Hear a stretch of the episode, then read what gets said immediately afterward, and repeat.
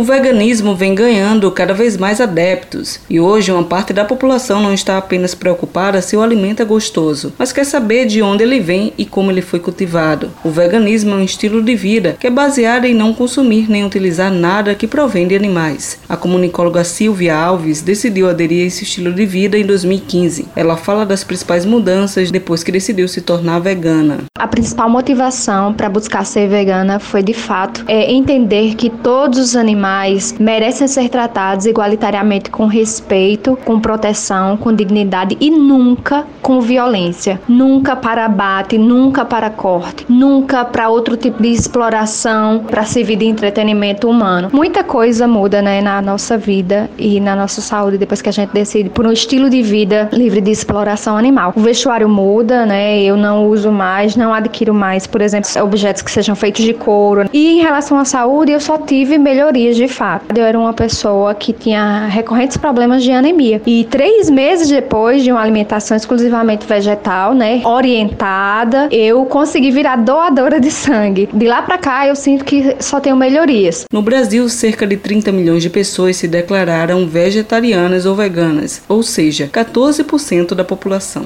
Com essas mudanças nos padrões alimentares e sociais, o mercado buscou se adequar e hoje é muito mais fácil ter acesso a alimentos e produtos que não sejam de origem animal, comenta Silvia Alves. Hoje em dia está mais fácil sim encontrar lugares que têm a opção vegana. Cinco anos atrás eu já consegui encontrar e também eu acho que a gente tem que desmistificar essa questão do impossível ser vegano, do tão difícil ser vegano. As pessoas me perguntavam muito no início, mas o que é que você come? Eu não comi nada vegano, eu não consigo me imaginar. Gente, a gente come arroz com feijão todos os dias, a gente come salada de frutas aí, gente toma suco, a gente come batata, salada, enfim, não falta variedade. Falta é a gente ter um olhar direcionado e dizer assim: não quero mais me alimentar de animais. Um estudo da Universidade de Florença, na Itália, descobriu que entre os veganos o risco de ter câncer é 15% menor em comparação a quem consome carne e derivados. A nutricionista Sara Carneiro fala como ter uma alimentação balanceada sem a proteína animal. O grande segredo está na composição dessas refeições